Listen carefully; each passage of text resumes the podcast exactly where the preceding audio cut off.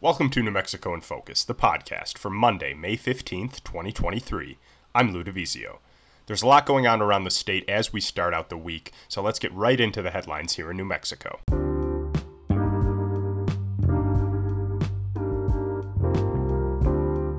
New Mexico State University's athletic director is getting some support from Las Cruces area business leaders and athletic boosters.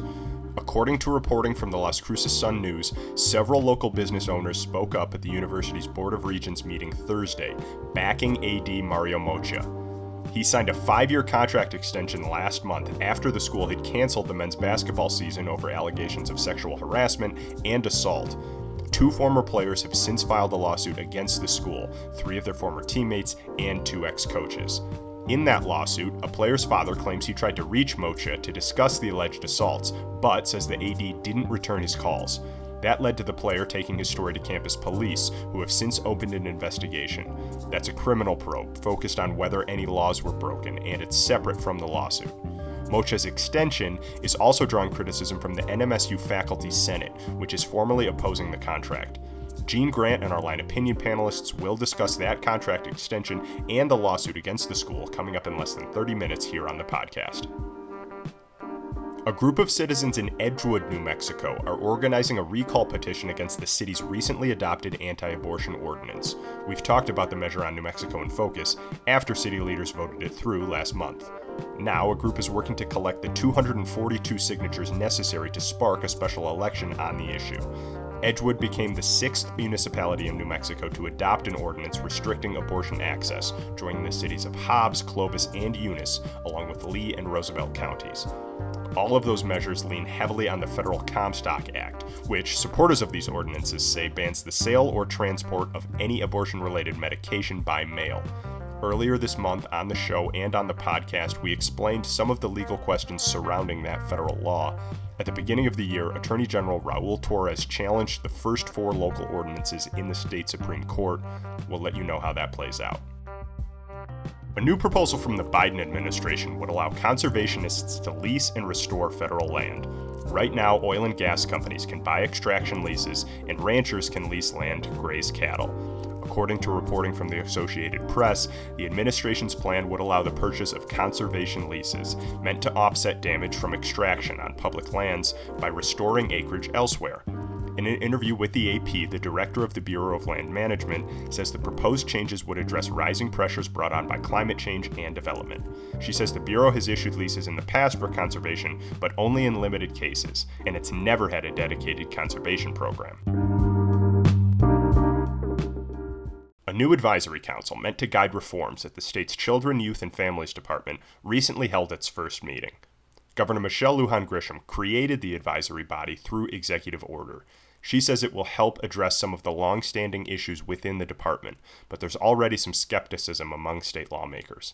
Joining Gene Grant on the Line Opinion panel this week are Justine Fox Young, a Republican former New Mexico state representative, Steve Terrell, a retired reporter who spent decades at the Santa Fe New Mexican, and Democratic former state senator Dede Feldman. Here's Gene. We start this week with a look at a new council appointed to advise the state Children, Youth, and Families Department. Governor Michelle Lujan Grisham created the council through an executive order meant to restructure the department she's called, quote, dysfunctional. Now, the group held its only scheduled public meeting last week when acting CYFD Secretary Teresa Casados introduced six members now, they include a former CYFD secretary, we'll talk about that, a child advocate, a foster care support provider, and more. Now, during Thursday's meeting, each council member explained how their backgrounds will inform their priorities. We'll get in, into those priorities as we move through this conversation. But let's start here with the makeup of the group. Senator, let me start with you. Are these the voices CYFD needs to hear from right now, the makeup of this group? How does it settle in your gut? Well, you know, this commission comes on the heels of a previous commission, mm-hmm. which actually had a rather wide uh, representation from the community. Mm-hmm. Uh, this one is a little tighter, I think. Right. Although, one of the things that interested me was the fact that Sandra Begay, who is a judge in children's court, uh, apparently withdrew from this, uh, from this commission. And one of the recommendations of the previous uh, commission mm-hmm. was that there be more Native American right. involvement. um, and more attention given to placements. Uh, Do we know why she withdrew her name? Is there any no, reporting on that? I there? do not know. Maybe somebody else Okay. does, but um, I don't know. I mean, there are so many withdrawals, including the secretary that re- resigned and now Right. is on the commission. Yeah. Um, Well, it's the withdrawal period of the administration. We're at that point. I guess That's so. well, that's a point. That's a guess point. so. Yeah. Um, eh, by the way, uh, uh, I know you know this, but it's Judge Catherine Begay. Catherine Uh, Right. Begay, I know you know that uh, as well. Um, you know, the council doesn't have a timeline in place for any action. Uh, its only department issued priorities are retaining foster families and employees. And Justine, those are important goals, but you know, given the concerns about accountability within the department, should the council have any specific mandates to get after, or is this just feeling just know. a little loose here? Council and mandates are like oil and water. I guess I'll just back up and say, Please. you know, the problems at this agency are so long-standing and so intractable that I hesitate to sit here and say I have solutions. And so I, I you know, I'm strange, oddly tentative, you know, Gene. But, but um, we always have a council when we don't have solutions. We always ha- have a council when nobody wants to be accountable, and I think that's that's where we are. I think this is a missed opportunity for the administration to really lay out some hard plans and and really look at true reform, which is creating a vacuum and allowing the attorney general and others you know, to start looking at, okay, well, what are we really going to do, you know, maybe on a case by case basis. Torrez has said, I'm coming in, you know, you, you guys can ignore my legislative initiatives, the governor can poo poo it. I'm going to use my, um, you know, my authority and come in where I can and address some of these systemic issues of, of racism. And, um, and so I think that's a real missed opportunity for the government, and I think it's really problematic because mm-hmm. things are being addressed so piecemeal. So I don't think I don't have high hopes for the commission, mm-hmm. um, but I, I'm not sure a mandate Right. would get us there. But we, we need good leadership, and instead we have an interim secretary who's not answering questions. Mm-hmm. You know, well, maybe we're going to have closed door meetings. Maybe we'll let you know what we're up to, and that's not a good start. It is kind of the signal, isn't it, of what Justine just mentioned. Some of the meetings are going to be for the public, some of them are, are not. Me kind of peel back in history, though, Steve Terrell, uh, on Justine's point here. The last advisory board, the Enhancing Delivery of Services Steering Committee, that was what the name of it was, finished its work, submitted its recommendation, no discussion about turning them into policy.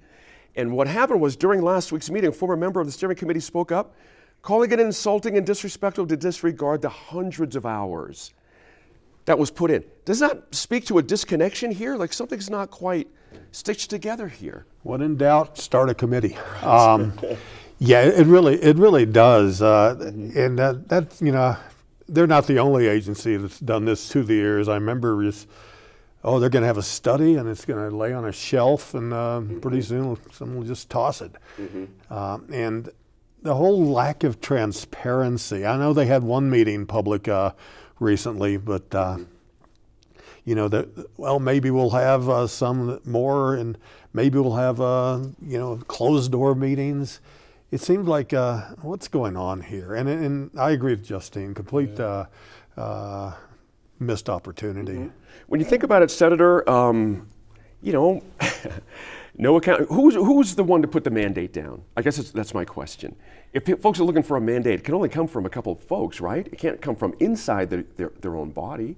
Do I have that wrong? Well, I mean, there are mandates and there are recommendations, and they can come from on high, or they can come from an outside ombudsman, or they can come from the attorney general, Or the courts can say, or the "We're court. Right. or the court, Right. uh, which is already active here, and still the change has not come. That has been embedded in the recommendations and the mandate, internal mandates. So there really is. It is an intractable. Um, problem, and it's. I mean, just imagine what it would be like to work for CYFD. Imagine what it would be like to go into somebody's home as a social worker and know that the decision that you make is whether that person gets to see their child or right. not. No wonder there's a morale problem. Uh, no wonder there's every every committee that meets says there needs to be a culture change. That's right. And the, That's right. that uh, the department needs to have, um, you know, an internal reckoning Mm-hmm. about is this a safe place to work? Uh, is there a psychologically nurturing environment within the department? That's right. Uh, do caseworkers have enough time That's right. to handle all the psychological s- cases and stresses Are that there they enough face? caseworkers?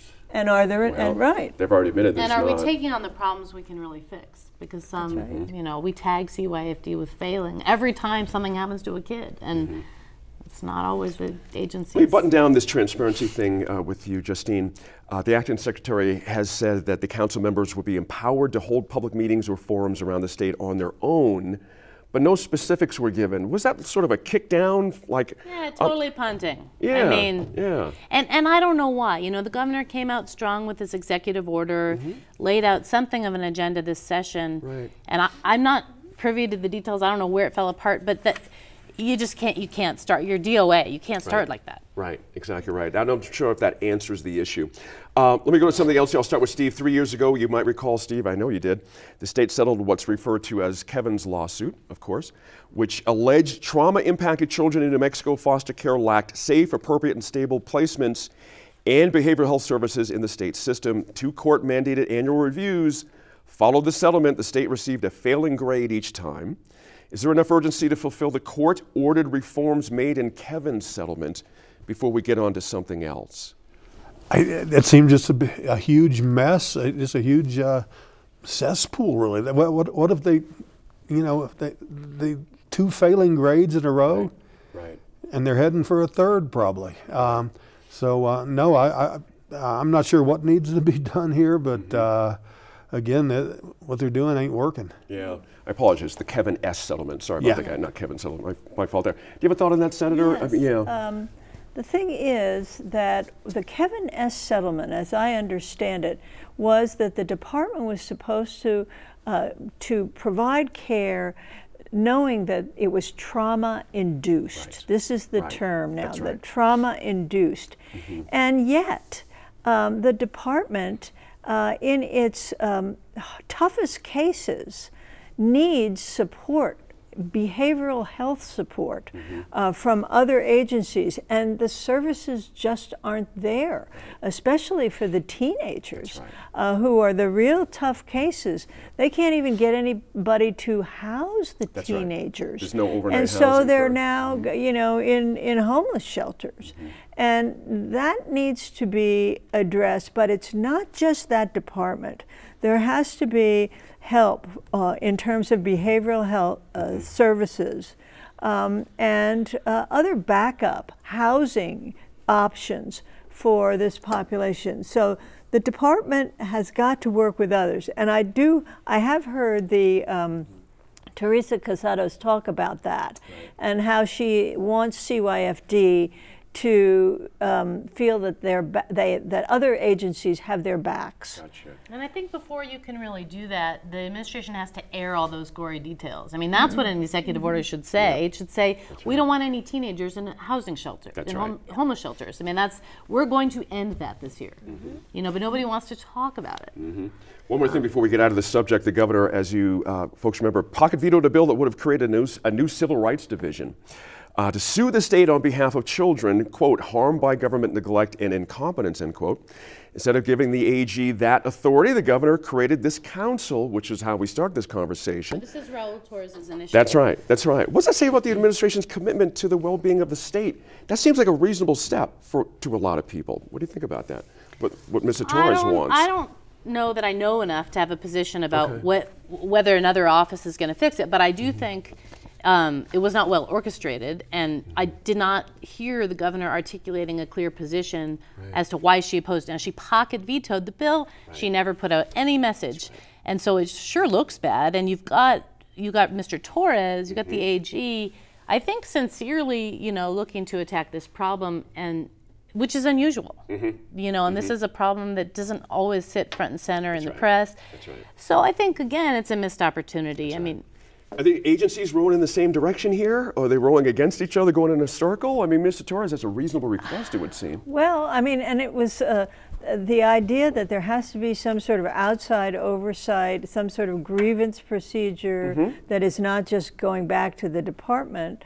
Is those that was in all the recommendations right. from these other uh, from these other commissions. Thank you for saying and that. And you know, the legislature also turned down a lot of the uh, recommendations of these commissions too. It wasn't just the governor vetoing that um, civil rights uh, divi- section, There but were it was 30 legislative proposals. I, I don't know, but they had a proposal for an outside ombudsman that was turned That's down. right, They had a proposal from Representative Marian Matthews for increased transparency, and that was turned down by the legislature. Mm-hmm. So I don't know exactly uh, what recourse there is right now. Right, it's a good point. Let's finish with this, Steve. What access does the department owe to foster parents? Meaning, in, the, in this, you know, youth care, other stakeholders in the equation, what do we owe these people? Apparently, a lot of them are owed a lot of money. Well, there you go. and uh, that they haven't there. received. Uh, um, no, they, they definitely uh, should have a seat at the table, and uh, uh, you know they're they're directly affected. Yeah. Same, uh, Senator, I same thing. What, what I totally agree. Yeah. And I, I don't know whether the uh, current commission has a foster family in there or as part of their members. I think the other one did. Okay. Um, but it seems to me that there's a former foster child that's part of the uh, part of the Right, right. commission, I see. but not a, a current uh, foster family. That's interesting. Does that make a difference in your mind? Well, you know, it's foster families are where it's at. I mean, that's that's who we're relying on to take care of. Holding payment and ignoring their grievances is not a great recruitment strategy. It's a hard job, That's too. right. Good you last point there Yeah. from Justine.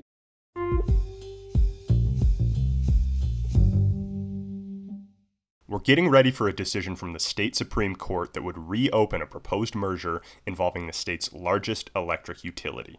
In our next segment, Gene gives an update on where the case stands and asks the panel if approving the merger would be in the best interest of the public.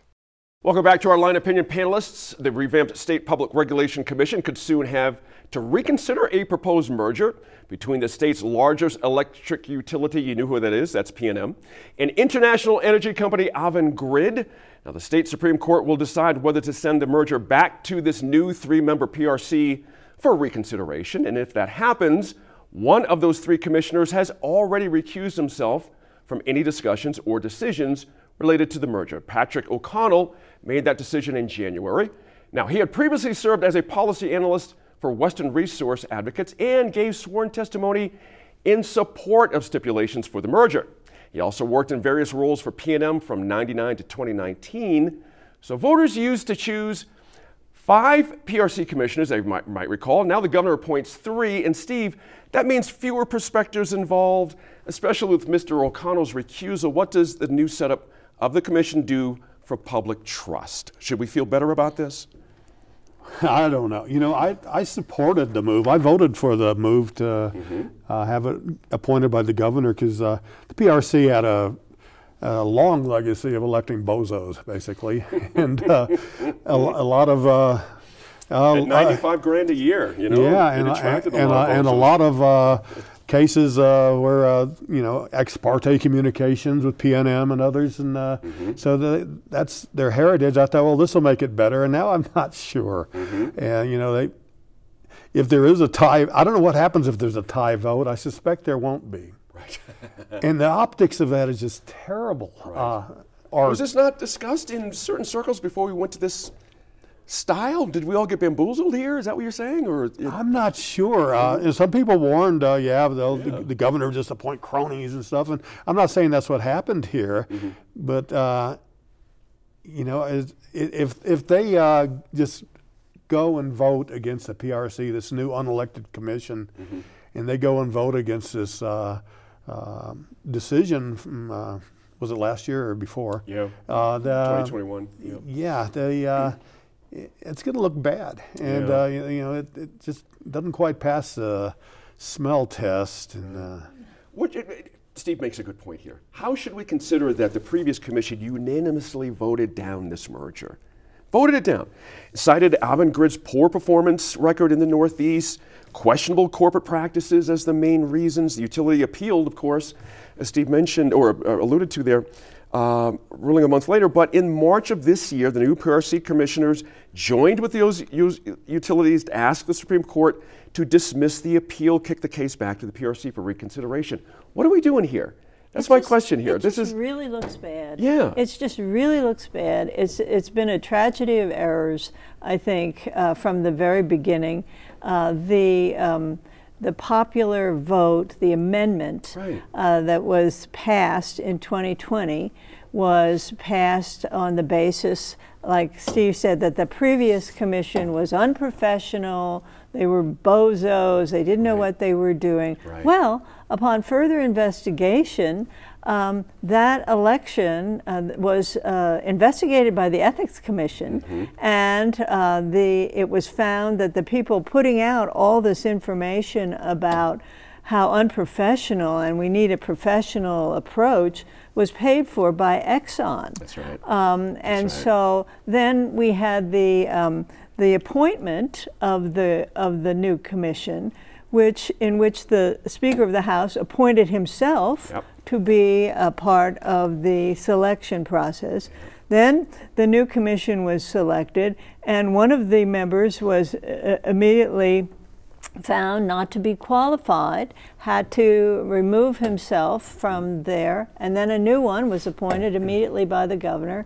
And it looks it looks very much like the train is on the tracks for these new decision makers to uh, overturn the decision that was made earlier, um, and to to do so rather quickly Right. uh, without much pu- uh, public i- input. Although I think that that is a hope that if the court remands it back to the PRC, right. there will be public input because without it, we will be, uh, I think, victims of the biggest PR uh, shuffle uh, that we've seen in a long time. Senator, what does this new commission see in the deal that their predecessors didn't? I, I just that's the confusing part here. I don't. I don't know. I. I don't know. I mean, the um, it's it's normal for those that uh, for a utility, I think that receives a negative opinion from the PRC to take it to court. Sure. Yeah. Um, what is what is not normal is for the um, for the commission then to join with the plaintiffs Right. in the uh, and and ask the court to overturn a previous decision. Mm-hmm. That's really that's really unusual. Good points there. Uh, Justine, new allegations of misconduct surrounding the merger after recent disclosure of ex parte communications. Here we go again between PRC commissioners and attorneys for those utilities. First of all, for the folks, what is ex parte for communications? Let's explain that first in this context and why they're Sure. problematic. So ex parte was outside the commission process, and it sounds like the lawyers from the utilities were talking to the lawyers from the PRC. I think there's so much scrutiny and paranoia, you know, not wrongfully, um, and skepticism for a few reasons going back, and that is that as part of this merger or this attempted merger, the shareholders of PNM spent a ton of money on a huge advertising campaign. Mm-hmm. And that was you know 24 hours a day on TV and in the paper etc instead of coming forward and saying hey we are proposing rate reductions. We're mm-hmm. going to take this money and propose rate reductions. This is consumer friendly. They kicked and screamed in terms of every concession. So you know separation of the companies no self-serving transactions rate reductions. Mm-hmm. When you already have consumer bases across the country screaming that Avangrid is a terror, and then you have PNM, you know, re- refusing to make these concessions up front, I think there is a long history of skepticism about this deal, and so so that's a problem. I, I'm not so worried about the ex parte communications because this, these are lawyers talking about how they're going to proceed in this case, whether or not it was a good PR decision or good policy for the, the commission to join. That's a separate question, but but it, it's unusual, and um, and I think there, there's skepticism for that reason because at the end of the day, we want to see consumers paying lower rates, and and PNM w- blew a bunch of money trying to sell this deal right. to to the public. Interesting points there. I want to got a couple of follow-ups on your uh, rant there. Um, it was a, I it was mean- epic, didn't mean to right? rant. I just, uh, That was, was worked that was a capital R rant. I loved it, absolutely. Um, do these one sided communications automatically amount to a, a violation of public trust here, Steve? Or are we watching this too closely? Are, are consumers watching this a, as closely? Probably most consumers don't care. Yeah. Uh, but uh, those of us care familiar. what their bill says at the end There the That's go. right. And I had a high bill last time. It was, a- but uh, Thanks for the reminder. um, yeah, it, it just it just looks bad. It's, it's just the optics and uh, and the missed opportunities here, and um, you know, it's it just seems like uh, you know this is just PNM trying to pull another one. Don't you guys think with all this, they should start with a new proposal if it comes back to the PRC and, and really take Well, comment? that's you. what they say they're going to do. That's Yeah. what Avangrid's point is. Mm-hmm. It Is if it goes back to the PRC, they have new proposals. They have new benefits for New Mexico that they're going to that they're going to that they're going to pre- be presenting if this is actually reopened and not just reheard or reconsidered. That's right. uh, which is what they're arguing about more recently. Dede, what do you make of this? Uh, another little layer of weirdness here, guys, on this story. We have the nonprofit organization New Energy Economy. We're all familiar with, with those folks. But we've got accusations they've rolled out. You know, they have an agenda. Let's get serious here. But very few of the facts they've rolled out in opposition have been challenged. That changed last week, as you might have heard, when Alvin Avangrid sent a cease and desist letter to NEE accusing the, exec- the ED of defamation when she said during an interview that Avangrid and its Spanish parent company literally have bought out judges, bribed judges, end quote. Guess What are we're we? getting a taste of how it'll be in the future. Is that what we're hearing Is here? This really is what this how the court case is going to go? These kind of bombs being thrown? wow, Senator, what do you make of that? Well, That's I mean, amazing. and then and then they then they throw a bomb back and think, "Oh, she's a socialist. She wants a government takeover of uh, of utilities." So, I mean, yeah, welcome to New Mexico. well, what's the public supposed to make out of, out of this if we got a you know It's brass it's- knuckle fight going on here with these people? Well, it's it's just uh, it's just another saga in the PRC Mm-hmm. uh, from the b- very beginning uh, when it was established in I guess it was 1999 Right. or so. Um, it was uh, it was established as an elected body, remember, because they didn't think that the, the three-member Mm-hmm. uh, corporation commission and public uh, re- regula- public utility right. corporation, I That's guess right. it was called. Yep. They didn't think that there was enough public input, and it was just done behind closed doors. Mm-hmm. So. Then we got the then we got the elected PRC. That's right. Well, And I have a question back. on that. That's right. That's right. Uh, just to finish with this, Steve, it's interesting uh, to me. Earlier the year, the governor uh, she announced she'd create a tribal advisory council that would make non-binding recommendations to the PRC, and this came about after tribal members were passed over. You know, for that three-member commission. Is this a, a appropriate make good? Is this going to be just window dressing? What are we looking at here with these kind of you know, tribal perspective is pretty important on this merger. You would think this would be a, a louder voice here. Well, like we were talking about earlier, another topic. Uh, when in doubt, form a committee, and uh, it's. Um, I, I see it as window dressing, and you know they they're perfect. They'd be within their right uh, to uh, just totally ignore anything this council or this committee comes up with. Right. And they, they don't have any real power, and they could um, have another one of these studies laying on top of the others, and nobody ever reads. That's right. Don't forget, Justine, three indigenous groups sued the state, you know what I mean, over the restructuring of the PRC, and the, and the court ruled in favor of the state. So, again, where does that leave tribes in this conversation? leaves them out. Yeah. And and the governor has not been vocal on that or on, on the merger. I mean, I don't I don't, haven't seen any official position. This is a huge deal for the state. Mhm. Um, I think we need to hear from her. Yeah. Dede the PRC says it will reopen public meetings on the merger if the Supreme Court sends the case back to the commission. Why can't they just agree to do that? Why does it have to be an if if it gets kicked back? That's so crazy. Well, it's closed, Well, but yeah, they're it's closed. Oh, that's a good point. It'd be right it's again. Sorry about closed that. now. It's it's been turned down. Right. Uh, as we speak. Mm-hmm. Um, but um, yeah, but just getting back to the other thing about the Native Americans. I mean, Mm-hmm. the Native Americans are the ones that works at the power plants um, in the in the Four Corners area, Mm-hmm. and um, the, they're the ones that have a lot of the resources that. Um, are, are no longer being used for coal-fired generations. So, you know, they have they certainly have a stake in this, Right. and they're not they're not given an official one. Oh, the PRC. It's a, what a journey. Going back, the, remember the original map with the pie-shaped uh, districts that all kind of dovetailed into the Albuquerque area? It was like the craziest thing in the world, and here we are, still arguing years later.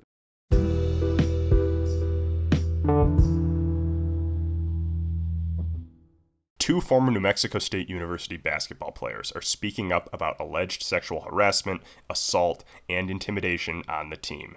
In our final segment of the podcast this week, Gene asks our line opinion panelists if university officials are being held accountable.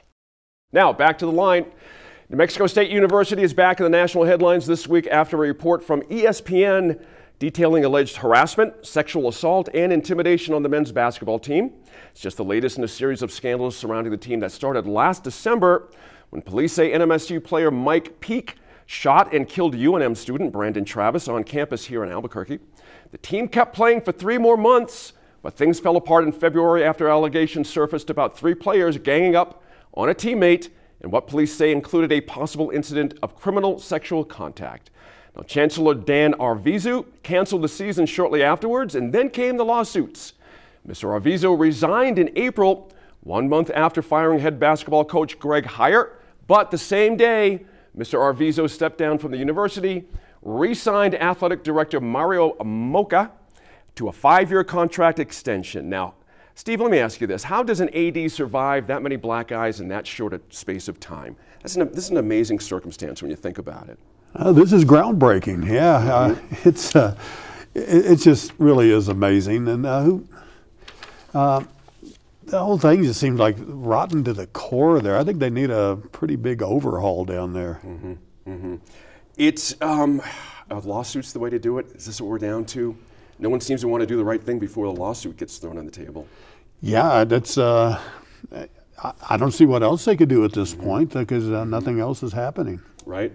Um, Dee, one of the allegations in the lawsuit was that one of the players' father tried to reach uh, Mr. Moccia, Moccia, I'm not quite sure how to pronounce his name, to discuss the alleged assaults, but the AD did not return the calls. Yeah. That's an amazing thing to me. Yeah. Trying to hear from a parent. Yes, that's right. Wow. And um, even worse than the hazing and the and the sexual assault is the um, the coaches ignoring it, and uh, and and others ignoring it as well. It really looks like you know. Uh, um, a witch's cauldron down there uh, with sort of inner um, I don't know, some sort of a cover up kind of mentality that's going on that, um, that ha- seems to have no end. Accountability is a big theme at our table tonight, all the subjects we're talking about. And Justine, I just got to ask I mean, does the contract extension now bring into question the decision making of the Board of Regents? Has there been enough accountability? No, I think it probably does, and I and I think Dede's right. Um, the cover up is always worse, and I think we're going to find out there's a lot more than we even know about. I mean, I, I don't have any specialized knowledge about sports, Division One sports, or sports in New Mexico, but just sitting where I do, this goes back way before that shooting. Um, you know, there were problems on the football team several years ago with those two African American coaches getting fired, the racial epithets. Nothing was done, as far as I could tell. Um, you know, you had serious fights, brutal, brutalization on the, the basketball team. Nothing was done. You had this fight at the football game. All this could have been anticipated. I mean, maybe not specifically, but I'm pretty sure that this athletic director had to have been ignoring a lot of complaints for a long time. I mean, and I and I I'm not saying this is a Rick Pitino situation, but you can't have this much going on and coaches f- failing these kids for this long right. and in such a widespread way without the whole administration knowing. And yeah, I think the regents have to be accountable. Um, and so now we end up at this point, Gene, and I just, you know, talking about failing the kids, this kid, I guess they're adults, but this this student um, who's who's made these allegations, he's a Las Cruces kid playing Division One basketball. That's right. What does the school do? What does the coach do? What does the AD do? What do the regents do? They tell him, uh, apparently, you need to transfer. Not, we're going to make this right. We are going to send a message not only to you, um, and this has upended your life, but to, to the whole community that this isn't going to be tolerated. No, we don't do that. We tell the kid, this is just how we do it at NMSU. right. And I find that to be the most appalling fact of all. That's a well, well put there. Uh, Steve, a very telling quote here NMSU's Vice Chair of Faculty Senate. Uh, this is uh, uh, in relation to the crazy raise we're going to talk about here. Quote, because there's so much churn in our upper administration, we never get to the point of hammering out who is actually accountable for upholding policies, end quote. That's very telling. It- it- it- It's a good you can't have churn and have policies being made. That's, that's right. It's uh, I don't know what's going on there. Uh, uh, Dede mentioned the witches' coven. I don't I don't think we can blame Well, the we witches on this AD one. the whole time. This Yeah. Athletic director oversaw all of this. So while there may be some truth to that, it, the buck stops there. How do we how do we how do we factor in, guys, the letter from from the faculty that's now been distributed, and they're having a big problem with the raise and how it came down.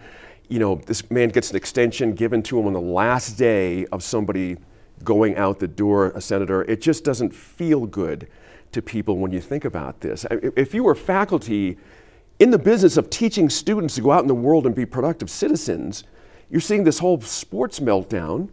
Wouldn't you call for an end of sports at some point and say we need to, get- you know? Yes, if I was a faculty member there, I would be outraged. Right. Of course, I would be outraged even before the scandal to know that athletic directors and coaches get hundreds of thousands of dollars uh, in compensation, and Mm-hmm. I get seventy thousand or sixty thousand, and I'm teaching kids some of the, uh, the the the basics of what we think higher education should do. I mean, the whole thing does bring into question the larger uh, matter of are we overdoing the competition and the sports and the violence and the entertainment and and and downgrading the actual educational process which often involves um, you know cooperation collaboration um, learning uh, telling the truth um, and uh, it, it's School of higher education. That's what you're talking about. I mean, uh, that's what we pay the state dollars to do. That's right.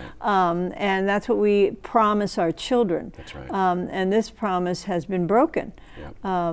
One of our regular panelists, as you all know, Dan Foley. Of course, you've served with Dan in the past. He has a, ch- uh, a son who played football down there, and it's interesting the points of view he brings up, Steve. That you know. There's a, like a lot of lawsuits always floating around, and what that does to potential recruits. Who would want to go there? You see what I mean here? If you were an athlete, exactly, why would you want to go there? Exactly, and, and it's just uh, If you were an honorable coach, why would you want to go there? Right, exactly right. yeah, Why would you be yeah. caught up in this? Just um, I don't know what they're looking for. Uh, and uh, the basketball uh, team is, you know, they had to cancel. Who, kn- who knows when it's coming back? And. Yeah, uh, yeah. so, um, yeah, I, I agree with you, Dede. I, I think that uh, this uh, Mm-hmm. the, the whole the whole shebang just seems seems rotten to the Let me throw this in as well, guys. Uh, it's not the only lawsuit against the school. Yeah, you might recall last year, a Jane Doe alleged that a longtime professor with ties to the athletic department, quote, harassed and groomed female students for years, coercing them into sexual relations and bragging about the same, end quote. All the while, school officials look the other way. The plaintiff alleges she was sexually assaulted by the professor. If these incidents, uh, Senator, were allowed to happen on top of everything else that we're talking about here, should we be asking how deep these problems run? I mean, again, kind of asking the same question over and over. How do we dig down to the bottom of this and uproot all of this if we got Jane Does of these kind of lawsuits as well? Well, and before the lawsuits, there must have been other whistleblowers. That's right. Um, and I noticed that one of the complaints was that these whistleblowers were, have been suppressed Yes. as well. That's right. Um, and you know, it's it's not just NMSU; it's also Eastern. Mm-hmm. Uh, Eastern has had a incident like this recently revealed there, through a lawsuit Mm-hmm. The women's about basketball players. the women's basketball coach's Mm-hmm. husband. She she sent them to him, to him for therapy that was really a sexual uh, sexual sexual assault, um, and so there's a lawsuit there as well. Um, so it's it's a big problem if it's not addressed quickly, and if it's not, if the regents and the and the um, administration doesn't deal with it. I mean, there's going to be no Ah. May I jump in? choice. On your point there about the administration, I I think it's a very interesting point there. Um, the governor, as you know, um, filed a anti-hazing legislation. I guess, Justine, we can call it. I'm not quite sure what it's designed to do. Was this a policy issue? I or- don't know. I mean, what was done, if, if the allegations are true, what was done was illegal. I don't think we, I don't think the solution is another statute. Right. Um, Right. Mm-hmm. We just need to open our eyes to what's happening there. and you know, but let's let's stay on this for a quick second. Again, is this an, another reason to just I don't want to be incendiary here, uh, burn it to the ground and just start over? I mean, Division One stuff. We, we, NMSU sells themselves around the country to powerhouse sports teams to get paid big money to get beaten up on. You know what I mean? It's just for a lot of people, it just is unseemly. It's not a good way to kind of do sport here. I think it's a good Mm-hmm. time, and you know, Dede points out at the end of the day, taxpayer dollars going into this public institution Mm-hmm. that's a school of higher learning. It's a good time to assess what return we're getting. Let me, let me throw this on the table then. We do not have a unified upper education system like California does. Right. Is that the answer, Senator? Uh, perhaps to get this tied a little bit closer, more accountability with a unified system with our schools, possibly? Well, well, that's a big question. I mean, that's a bigger question than just the athletic departments. Right. It's a, it's a, it's a question of like um, the state getting the biggest bang f- for its buck in terms of higher education. That's right. Um, and not having the proliferation of branch colleges, community colleges, uh, Mm-hmm. universities that each have their own regions, each have their own athletic department, each have their own. It's cost Maybe the are state. not viable. Yeah, which may not be viable, but you can't tell that to the small communities because it's like removing their hospital. These are jobs. These are identity. These are. So I, you know, I, I think it would help in in terms of setting the standards for what is not permissible. That's Um, right. And and maybe if there were hazing standards, um, eh, you know, we're one of, of six states that doesn't have a hazing law, and and I agree with Justine. Most of this stuff is against the law. Right. It is sexual assault, That's right. or it is rape, um, or it is battery. Um, so, but. You know, it's it's interesting that we we we're one of six states that don't don't have a hazing. Reminds me of the cockfighting situation a few years ago uh, when uh, we were like the, one of two states that didn't have anti-cockfighting. Um, I, I agree that's not going to solve everything, but uh, I don't think it'd be bad to have those uh, that law. Let me finish. To be fair to the governor, she also said it, it is the responsibility of higher ed leadership and governing boards to establish a safe, healthy environment for students. And I'm incredibly disappointed that it does not appear to be a priority at some of the state's public colleges and universities. End quote. Didn't quite name NS, NMSU there, but fair point. Does that feel like it? She's getting Very controversial statement that she really put herself out there in terms of how to fix Right, it. right? right. Maybe she should say something about state. Who knows? Thanks again to this brilliant panel. Uh, be sure to let us know what you think about any of the topics the line covered on our Facebook, Twitter, or Instagram pages, and catch any episodes you may have missed on the PBS app, your Roku, or smart TV.